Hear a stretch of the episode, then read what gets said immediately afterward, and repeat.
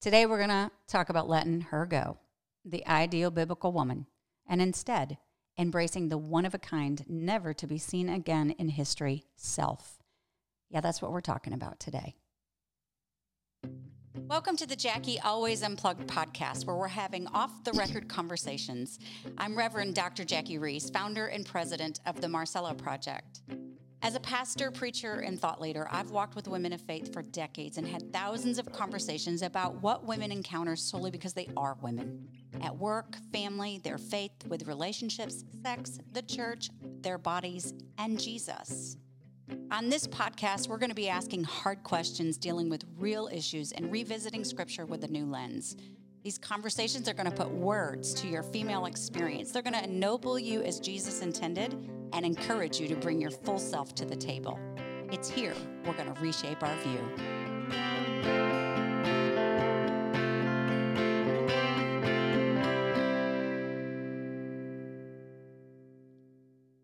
Welcome back. In our first episode, I talked about how I see my mom as a light pink woman. And I also said that she's probably one of the most influential women in my life.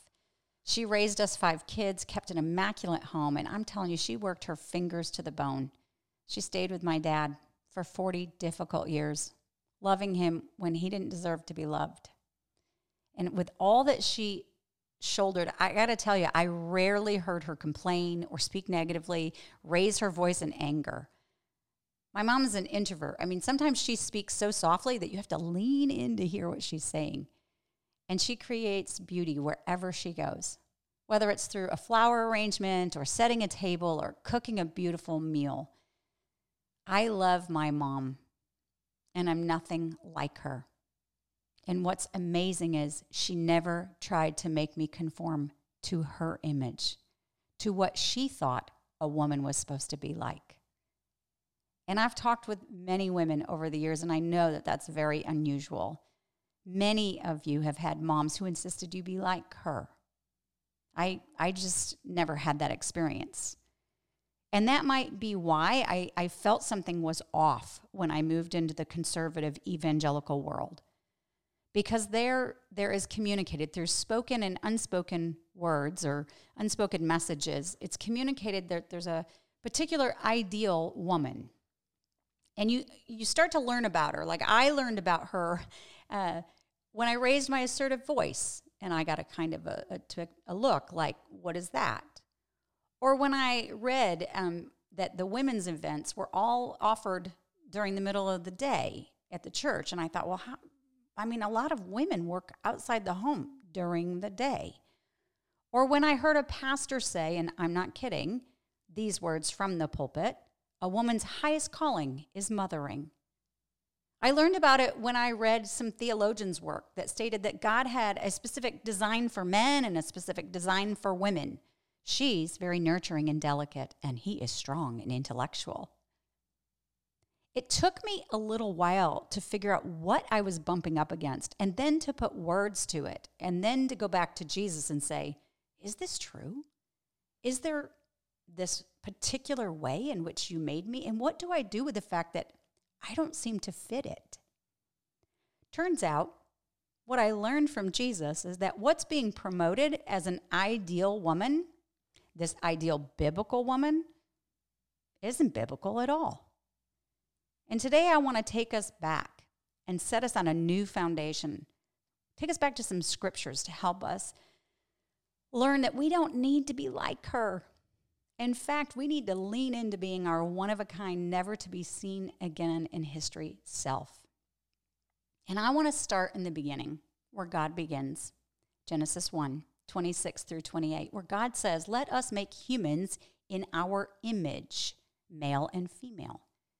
Image has all kinds of connotations to it, but let me just say this it means to reflect and mirror. And in the last episode, I argued that we have to reflect and image God in a bazillion different ways because God is enormous. We can't exhaust all of who He is. And if we were to think of God as color, He'd be every color there is and every shade of color and colors we haven't even seen yet. And when He created you, He splashed a hue of color in you, an aspect of who He is that oozes out of you in ways that it doesn't in others. You image God in ways that I don't, and I image God in ways that you don't.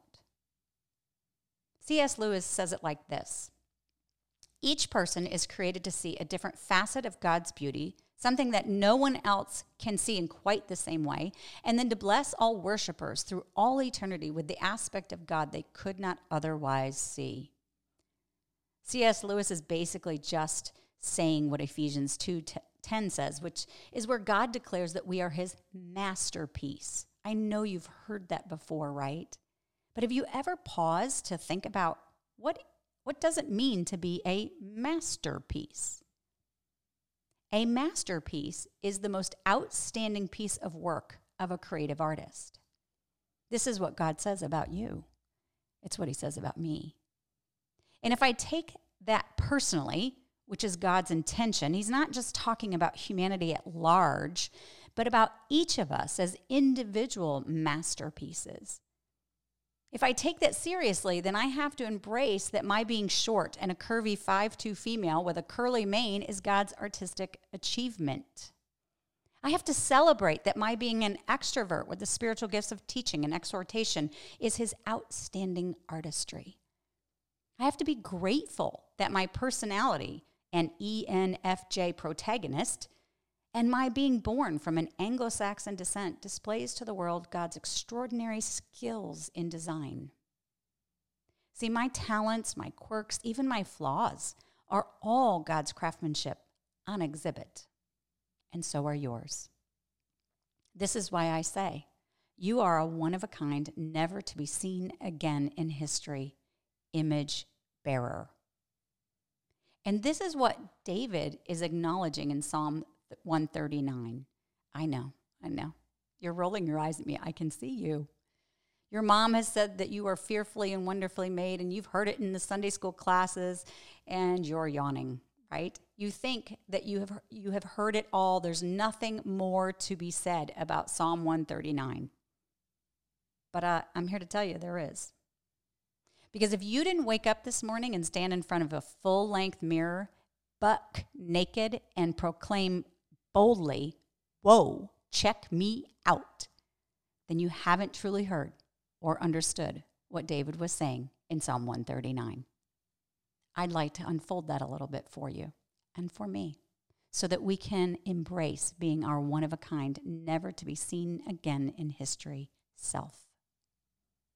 David starts Psalm 139 by saying, O Lord, all capital letters. And I have to stop there because that word, O Lord, is really significant. It's the same as what we see in Exodus 3:14. It's where God names himself when he meets Moses at the burning bush. God told Moses, Go get my people out of Egypt.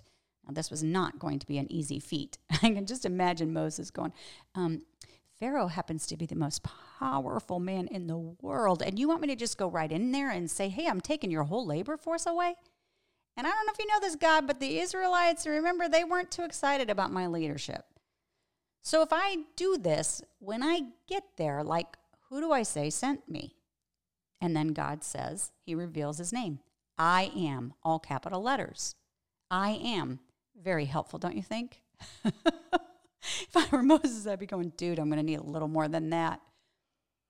Theologians have written th- volumes over the meaning of this name. But in essence, it's God saying this I am that I am. I am and always have been. I am creator, and I love this one. I cause. I am self existent. I am self sufficient. I am the eternal king. And here again, in that I am, O Lord, we see that God is really, really big. And so David starts in with the I am.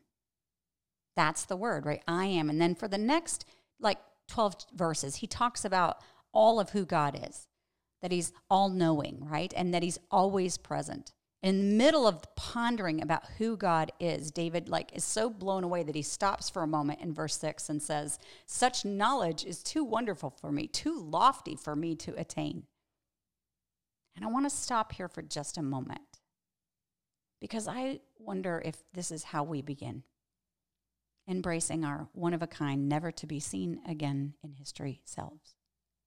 If it begins with God, not in letting our church decide, or our family decide, or society decide, or even ourselves to decide who we are, but God. We start with God. Just, just take some time and ponder the fact that He knows you inside and out. He made you, He knows your path, He chose it, He's with you on it. This all knowing, all seeing, ever present God knows us, sees us, and is with us. And the scripture tells us He even likes us. Zephaniah 3:17 says that God sings songs over us and that his love will quiet us. Think about that. Does his love quiet you? I wonder how settled we'd be if we could just simply breathe in that truth.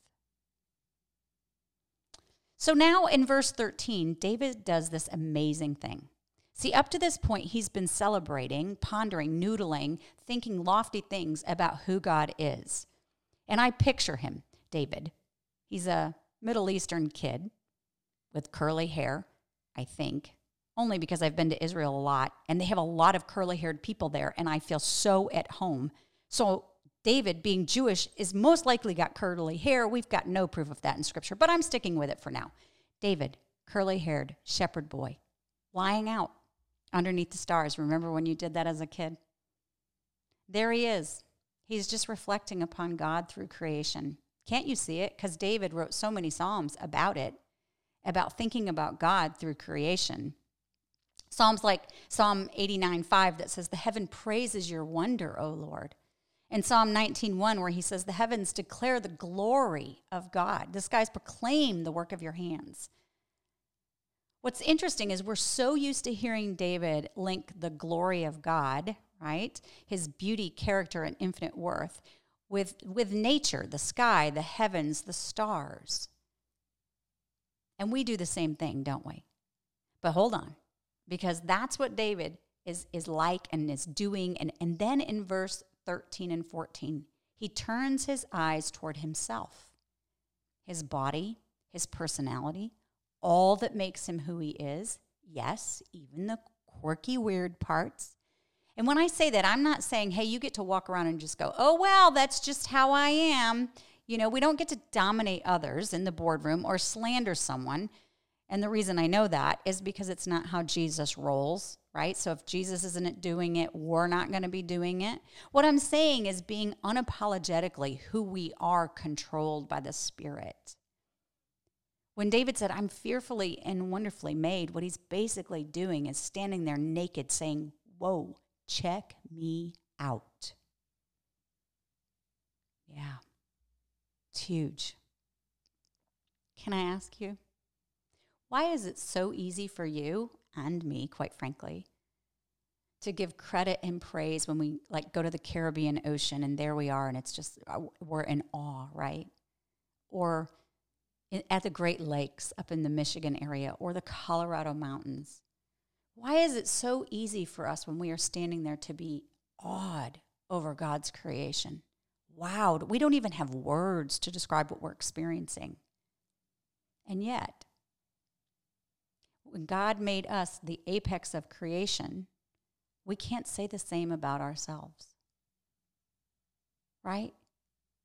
And partly the reason is because we've re, re, like received these messages, spoken and unspoken, that we need to be something other than who we are, some ideal. But God's saying, no, no, no, no, no, no, be you. Be the color I have splashed upon you and no other. You are a marvelous, one of a kind, and never to be seen again in history image bearer. If you want to dig more into that idea of what makes you unique, how you are a one of a kind, we have provided some tools for you on our website. Just go on over to the marcellaproject.com. You'll see them there. This, these things to help us learn to live into our own color. You know what? When we do that, it brings freedom. And that's what Jesus wants for us. I I know this sounds a little lofty, almost like it's pop Christianity, like, hey, just be so okay with yourself. But what I want you to know is I'm very serious about this. This idea of embracing who we are and living it out fully, it's serious business. It's not only serious, but it's actually pretty personal for me. And what do I mean by this? Well, I'm 54, and I've learned, like some of you, that life is both wonderful and hard. And in 1 Corinthians 9:24, Paul tells us we're to run our race to win the prize. But what I have learned as I've gone along is that I can't win that prize if I run it alone. I've learned I actually need you. I need you to be who you are, and you need me too. You show me something about God that I desperately need to see. No, it's not quite encompassing it. I don't know how to say it. I don't need to just see it. I don't need to just see that aspect of God in you. I actually need to experience that aspect of God. Let me tell you what I mean by that. When my son Hampton, my middle son, was 14, we sent him away to an all boys military school in Virginia. And I will never forget driving out of that driveway. And there is Hampton, who now, at 28 years old, stands at 5'7 and 140 pounds. So you can imagine how little he was at 14. And I just looked in the rearview mirror, and there is my son, this tiny boy, standing next to this huge 18 year old football player. And for the next year, I would walk down the hallway of my house past his empty bedroom at night and wonder if he was okay. We all know what can happen to a young boy at an all boys military school, right? And that year, that year, I needed to see, no, I needed to experience like never before that God is our protector.